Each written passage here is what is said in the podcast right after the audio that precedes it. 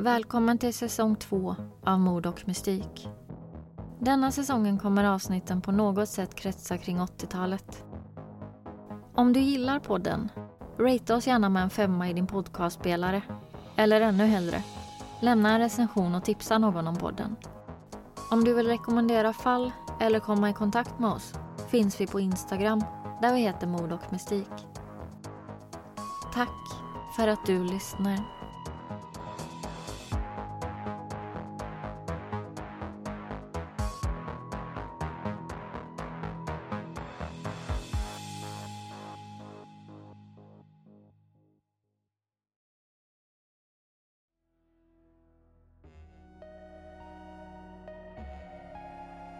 Den 4 augusti år 1981 förändrades staden Toledo, Ohio för alltid när nyheten om Cynthia Andersons försvinnande spreds. Cynthia, som ofta kallades Cindy, jobbade som sekreterare vid en lokal advokatbyrå. Efter att ha gått till jobbet som vanligt den dagen försvann hon plötsligt mitt under arbetsdagen under oförklarliga omständigheter. Trots intensiva sökningar och en omfattande polisutredning förblev frågorna kring hennes öde obesvarade. Hennes försvinnande markerade en av de mest förbryllande olösta fallen i Toledos historia. Vilket fortsätter att påverka staden och dess invånare. Än idag.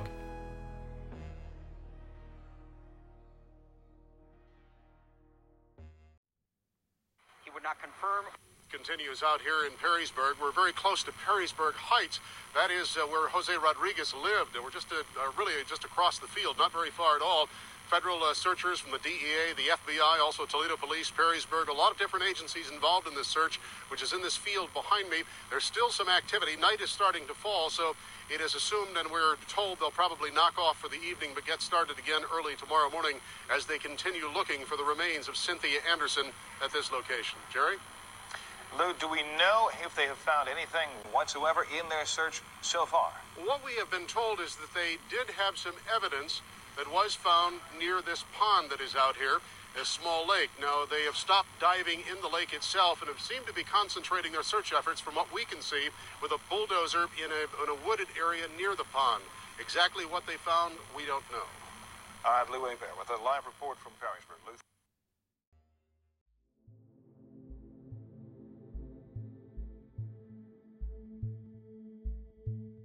Cynthia Anderson föddes den 4 februari 1961 som det tredje barnet till hennes föräldrar Margaret och Michael Anderson. Familjen på sex bodde i Lambertville i Michigan som ligger strax utanför Toledo, Ohio där denna berättelse kommer utspela sig. Michael och Margaret gifte sig julen år 1955 samtidigt som Michael tjänstgjorde inom marinkåren. De bosatte sig i delstaten Ohio som de båda var födda och uppvuxna i. De båda var medlemmar i den kristna kyrkan och var väldigt aktiva i att utöva sin tro. Familjen Anderson besökte sin lokala kyrka flera gånger i veckan och de tre barnen uppfostrades därför i ett kristet hem. Barnen gick i söndagsskola och familjen deltog i alla aktiviteter som kyrkan anordnade. Cynthia hade en pojkvän och även hans familj var medlemmar i samma kyrka. Så de båda familjerna kände varandra därigenom. Cynthias familj var väldigt sammansvetsad och känd i lokalsamhället för sin generositet och sitt arbete i flera olika lokala välgörenhetsorganisationer. Michael och Margaret värderade familjen högt och såg till att deras barn växte upp i ett tryggt hem. Pappa Michael beskrev Cynthia, som han kallade för Cindy, som tystlåten och väluppfostrad och nämner att hon under sin skolgång hade gott om vänner. Under sin skoltid visade sig Cindy vara en ambitiös och begåvad elev. Hon var inte bara intelligent, utan också kreativ. Många som kände henne beskrev henne som en drömmare, någon med stora planer inför framtiden. Hon var känd för sin goda humor och förmåga att lysa upp rummet med sitt leende. Efter att ha tagit examen år 1979 valde Cynthia, nu 18 år gammal, att börja arbeta med förhoppningen om att kunna spara undan lite pengar innan hon började studera på en bibelhögskola som hennes pojkvän redan gick på.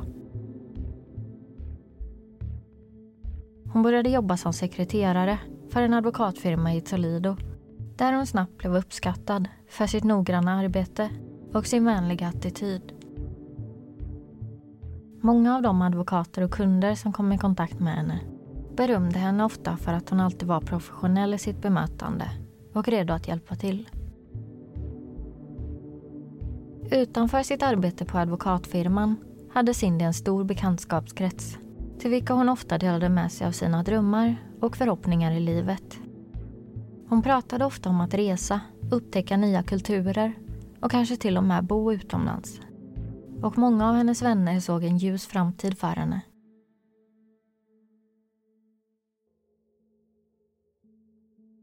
Cynthias religiösa tro spelade en stor roll i hennes liv, även i vuxen ålder. Hon var fortsatt aktiv i sin kyrka och såg sin tro som en källa till tröst och vägledning. Särskilt under de svårare stunderna i livet. Bekanta har beskrivit att hennes tro hjälpte henne att hitta ett inre lugn och perspektiv i tillvaron. Advokatbyrån som Cindy jobbade på hette Neller and Rabbit Law Center som låg i ett köpcentrum strax utanför centrala Toledo. Hon saknade utbildning inom sekreteraryrket och det var inte alltför vanligt att en nyexaminerad gymnasieelev fick denna typen av jobb. Så därför var hon extra noggrann och ambitiös på jobbet. Men redan under hennes första år på advokatfirman, år 1980, började det hända konstiga saker i Cynthias liv. På en vägg till en byggnad som låg mitt emot advokatbyrån, som låg tvärs över gatan, där Cynthia hade sin reception, hade någon en dag spraymålat på väggen i love you Cindy av GW. Texten verkade strategiskt placerad, så om hon satt vid sitt skrivbord och tittade ut genom fönstret såg hon meddelandet på väggen rakt mot henne. Vilket fick henne att anta att det var menat till henne och att den hemliga beundraren visste om att hon kunde se texten från sin arbetsplats. När Cynthia såg meddelandet blev hon inte smickrad. Snarare tyckte hon att det var obehagligt. Hon började tänka efter om hon kände någon med initialerna GW. Man kunde inte komma på någon. Det spraymålade meddelandet på väggen fortsatte pryda husväggen i sex månader innan en vaktmästare till slut målade över det, till Cindys lättnad. Vid denna period hade dock något annat börjat plåga henne. Hon hade nämligen börjat få regelbundna mardrömmar om nätterna. Cynthia beskrev dessa mardrömmar för sin syster Christine och sin mamma Margaret hon berättade att hon drömde att hon blev utslappad från sitt kontor och senare mördad av en man hon inte kände.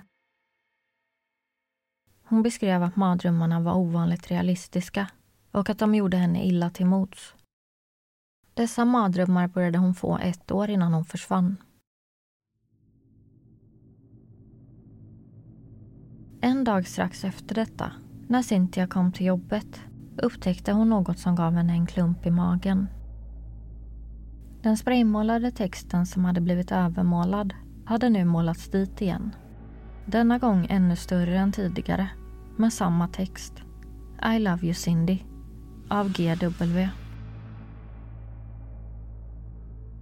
De regelbundna mardrömmarna och texten på husväggen gjorde Cynthia orolig och ångestfylld. Hennes vänner och familj beskriver att hon var konstant orolig och citat ständigt tittade sig över axeln under denna tid.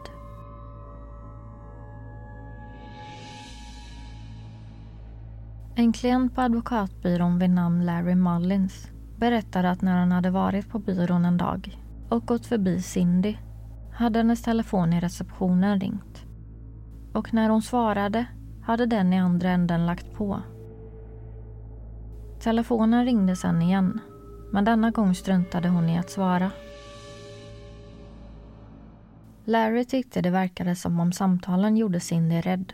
Så han frågade henne vad det hela handlade om. Varpå hon svarade att det ofta var folk som ringde till kontoret. Bara för att lägga på när hon svarade.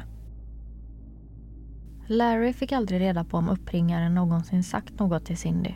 Eller om personen alltid bara la på direkt.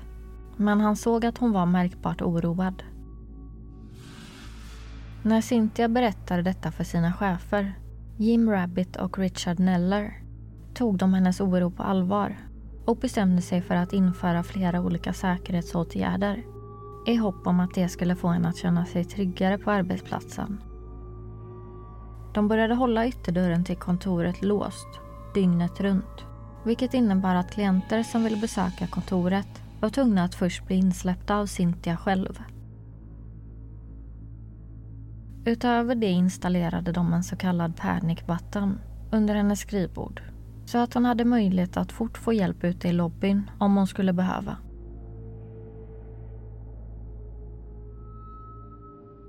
Den 4 augusti 1981 var det bara två veckor kvar innan Cynthias anställning på advokatbyrån var över. Dagen började som vilken dag som helst.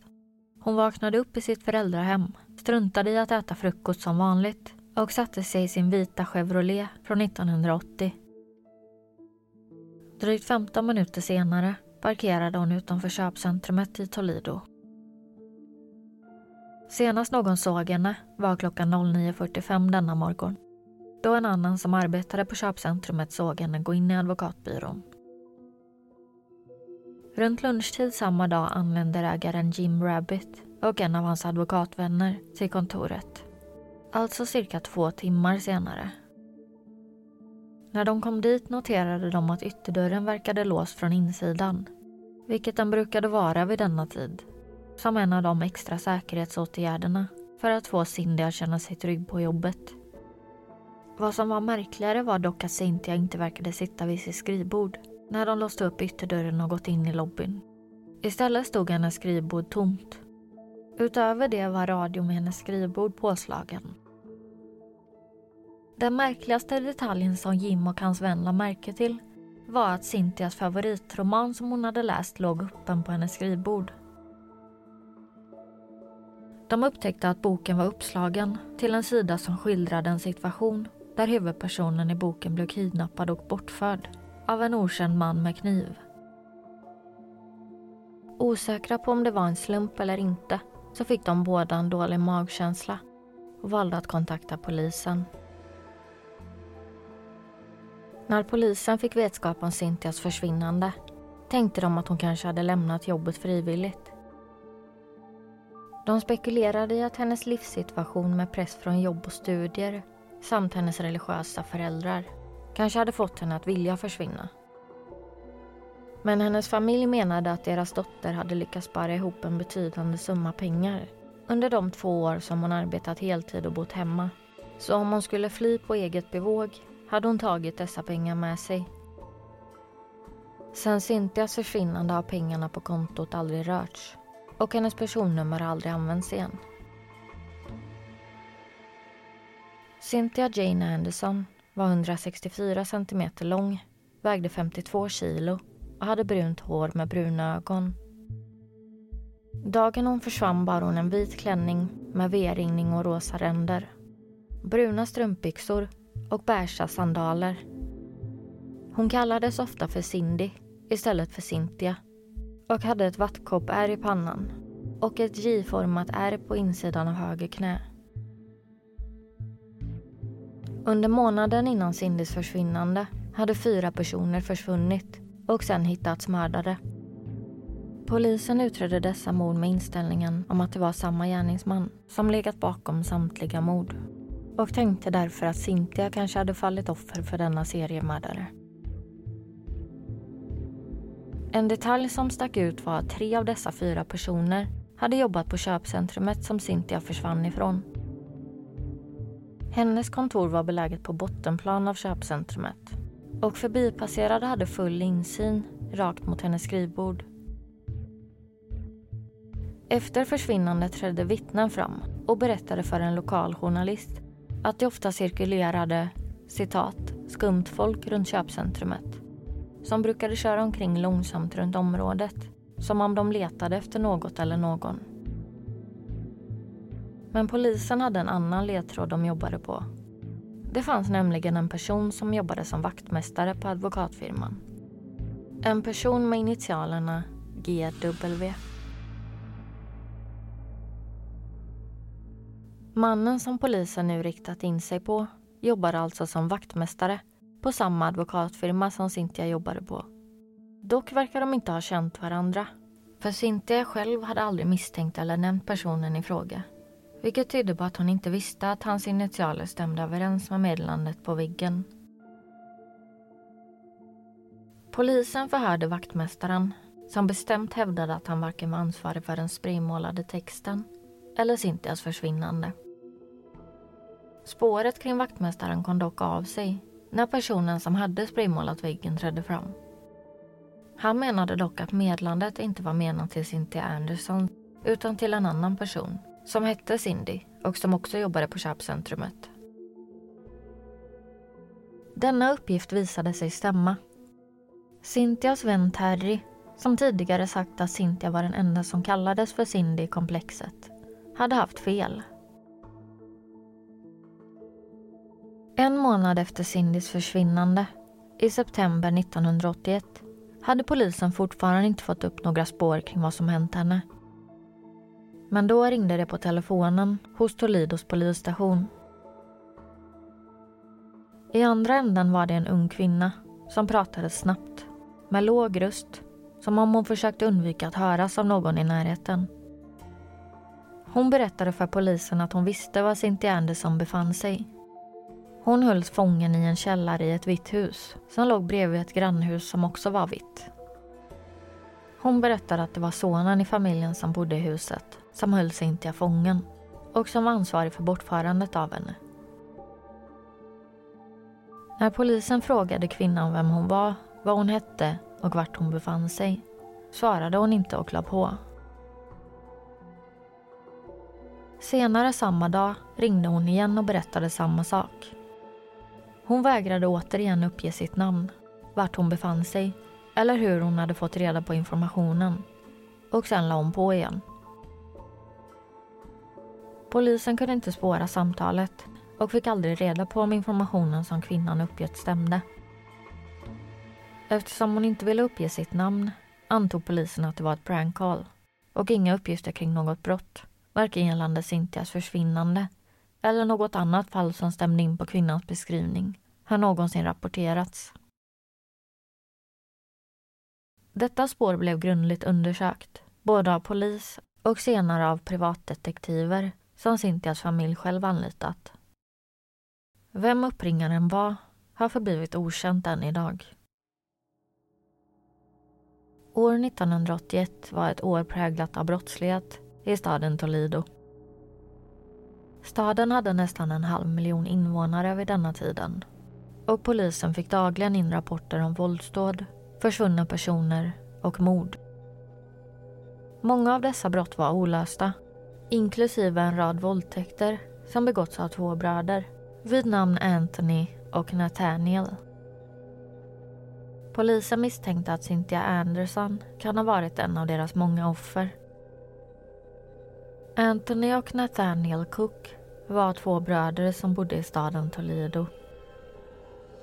De var välkända hos polisen efter att ha påbörjat sin brottsvåg i maj 1980 genom att kidnappa en 18-årig tjej och hennes 24-åriga pojkvän och under pistolhot våldtagit tjejen i ett skogsområde och sedan knivhuggit henne till döds och skjutit ihjäl hennes pojkvän. I januari 1981 plockade bröderna upp en lyftande ung kvinna vid namn Connie Sue Thompson. Sedan körde de ut henne till samma skogsområde, våldtog och dödade henne och slängde hennes kropp över en bro ner i vattnet, där hennes kropp hittades två veckor senare. Bara månaden efter, i februari år 1981, kidnappade bröderna Cook en 12-årig flicka och utsatte henne för samma våld som deras tidigare offer. Av de två bröderna var det den äldre brodern Anthony som var mer drivande än hans bror Nathaniel. Så en dag bestämde han sig för att ge sig ut ensam på jakt efter ett nytt offer. Han såg ett ungt par som han bestämde sig för att attackera med samma modus operandi han och hans bror använt. Han kidnappade de båda, våldtog den unga kvinnan och sköt sedan henne och hennes pojkvän till döds. Detta upprepade han i augusti samma år. Tre veckor efter att Cynthia Anderson försvunnit. 21-åriga Stacy Lynn Blanick och hennes pojkvän Daryl Cole. Efter att ha våldtagit Stacy slog han ihjäl både henne och pojkvännen med ett baseballträ. Månaden efter, i september 1981, attackerade Anthony 20-åriga Leslie Sovicki och hennes 21-åriga pojkvän Todd Sabo. Men denna gång gick inte attacken som Anthony planerat och Leslie lyckades fly från platsen. Hon sprang till säkerhet och lyckades kontakta både sin pappa Peter och polisen. Pappa Peter kände inte att han bara kunde sitta och vänta på att polisen kom till platsen för att hjälpa hans dotter. I rädsla om att Leslie fortfarande befann sig i fara bestämde han sig därför för att själv åka till platsen och hämta henne. Men när Peter anlände hade Anthony kommit till platsen och sköt pappan till döds. Denna tragiska händelse gjorde dock att ett fingeravtryck på platsen kunde säkras av polis. Ett fingeravtryck som matchade Anthony Cook. Vilket gjorde att våldsvågen han orsakat äntligen kom till ett slut i oktober 1981. Vid efterkommande rättegång dömdes han också för ett mord som inträffat år 1973 på en kvinna vid namn Vicky Small. Vilket gjorde att Anthony och Nathaniel Cooks totala brottsoffer uppgick till nio, som polisen kände till. Hans bror Nathaniel var dock en fri man som inte var misstänkt för något brott. Gripandet av Anthony verkade skrämt den yngre brodern Nathaniel till att inte längre begå några brott. Det verkar som han hade försökt att glömma allt och leva ett hederligt liv. Detta tog dock slut år 1988 när polisen lyckades säkra DNA från en av brödernas brottsplatser som visade att också den yngre brodern var delaktig i morden. Vilket gjorde att också han greps och fängslades. I augusti år 2018 släpptes Nathaniel Cook efter att ha suttit 20 år i fängelse. Brodern Anthony ansökte också om att bli villkorligt frigiven. Men detta nekades. Nästa gång han kan ansöka blir år 2025. Polisen var osäkra på om Anthony och Nathaniel kunde vara de som legat bakom Cynthia Andersons försvinnande. De båda bröderna nekade till det. Men med tanke på deras val av offer såg polisen det som en möjlighet. Dessutom saknade bröderna alibi för tiden Cindy försvunnit från kontoret. Då advokatfirmans ytterdörrar var låsta från insidan när ägarna kommit dit och upptäckt att Cynthia var försvunnen talade det dock för att hon känt gärningsmannen och själv släppt in honom. I februari år 1983, två år efter Cynthias försvinnande, dog hennes mamma, 50 år gammal, efter att ha kämpat mot cancer i flera år. Två år efter Cynthias försvinnande. Hon fick aldrig veta vad som hänt hennes dotter. Men hennes pappa fortsatte leta År 1990 tillägnades ett avsnitt av serien Unsolved Mystery Cynthias fall. Och både pappan och Cynthias syster Christine intervjuades i programmet.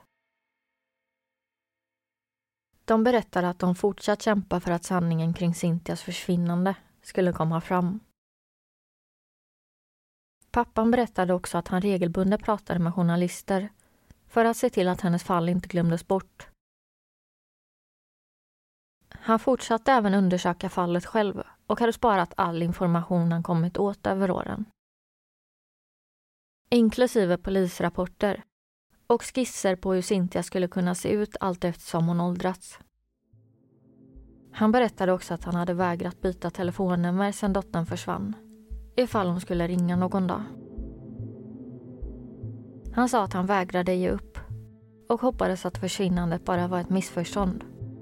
Att Cynthia kanske hade drabbats av minnesförlust och att hon skulle ringa honom igen, som om ingen tid hade gått. Han sa, citat. De säger till mig att jag är galen. Jag kanske är det. Men vad ska jag göra? Ge upp? Det verkar som om alla andra gjort. Det visade sig att Toledo var ett center för en enorm narkotikahandel som inkluderade flera tusen kilo marijuana, kokain och heroin som smugglades in från Mexiko till Texas via Toledo. 28 personer hade hittills blivit åtalade för sin inblandning i narkotikahärvan. Men polisen trodde att det fanns ännu fler inblandade. En av de gripna personerna var en man vid namn José Catarino Rodriguez Jr som visade sig ha arbetat med Cynthias chef och en av ägarna till advokatbyrån, Richard Neller. I åtalet mot José framgår det att polisen misstänker att ägaren av advokatbyrån Cynthia jobbade på, Richard Neller, tillsammans med José misstänks ha fört bort Cynthia från arbetsplatsen och sen mördat henne. Motivet ska ha varit att Cynthia ska ha hört något som tydde på deras inblandning i narkotikahandeln. En tipsare ska ha hört av sig och berättat att José hade erkänt för honom att han varit delaktig i mordet på Cynthia. Men denna uppgift gick inte att styrka. Polisens teori var nu att Cynthia hade anlänt till jobbet morgonen den 4 augusti för att starta upp sin arbetsdag. Hon hade inte behövt tända i lokalen då Richard Neller och José redan hade befunnit sig på kontoret. Hon hade satt sig vid sitt skrivbord och vid något tillfälle råkat höra vad Richard och José pratade om. Vilket gjorde att de båda fört bort och mördat henne. Polisen menade att de samtal Cynthia mottagit i receptionen, där den som ringt bara lagt på, kan ha varit ett tecken på att den som ringt var José. Som försökt få tag i Richard för att diskutera något narkotikarelaterat. När Cynthia svarat hade han lagt på, istället försökt nå Richard senare. En annan detalj som styrker teorin om att någon som redan befunnit sig i lokalen ska ha varit ansvarig för hennes försvinnande är det faktum att advokatfirmans ytterdörr var låst från insidan och att den panikknapp Cynthia fått installera vid sitt skrivbord aldrig blivit utlöst. Vilket indikerar att Cynthia själv aldrig anat oråd eller varit förberedd på att bli attackerad. Cynthias pappa Michael kommenterade denna teori som polisen hade där han bestämt hävdade att om Cynthia hade fått vetskap om att hennes chef var inblandad i narkotikahandel hade hon inte tvekat att anmäla detta till polisen. Cynthia Anderson har aldrig hittats och både José och Richard fortsätter förneka att de skulle ha med hennes försvinnande att göra. Hennes fall är fortfarande aktivt och ett av de äldsta i staden Toledo. Hennes försvinnande och all dokumentation kring det ligger fortfarande på Toledos polisstation i väntan på att bli löst. Efter att Cynthias pappa Michael förlorat sin fru Margaret gifte han om sig med en kvinna vid namn Elisabeth som dog år 2003. Han fortsatte vara aktiv i sin tro och i sin lokala kyrka där han var känd för sin vänlighet trots alla motgångar han stött på i livet. I januari 2008, fem år efter hans andra fru Elisabeth gått bort, dog Michael, 78 år gammal. Några år före hans död fick han en förfrågan från myndigheter om att dödförklara Cynthia, vilket han vägrade. Michael sa, citat, Jag förväntar mig att telefonen ska ringa när som helst. Kanske nu i eftermiddag.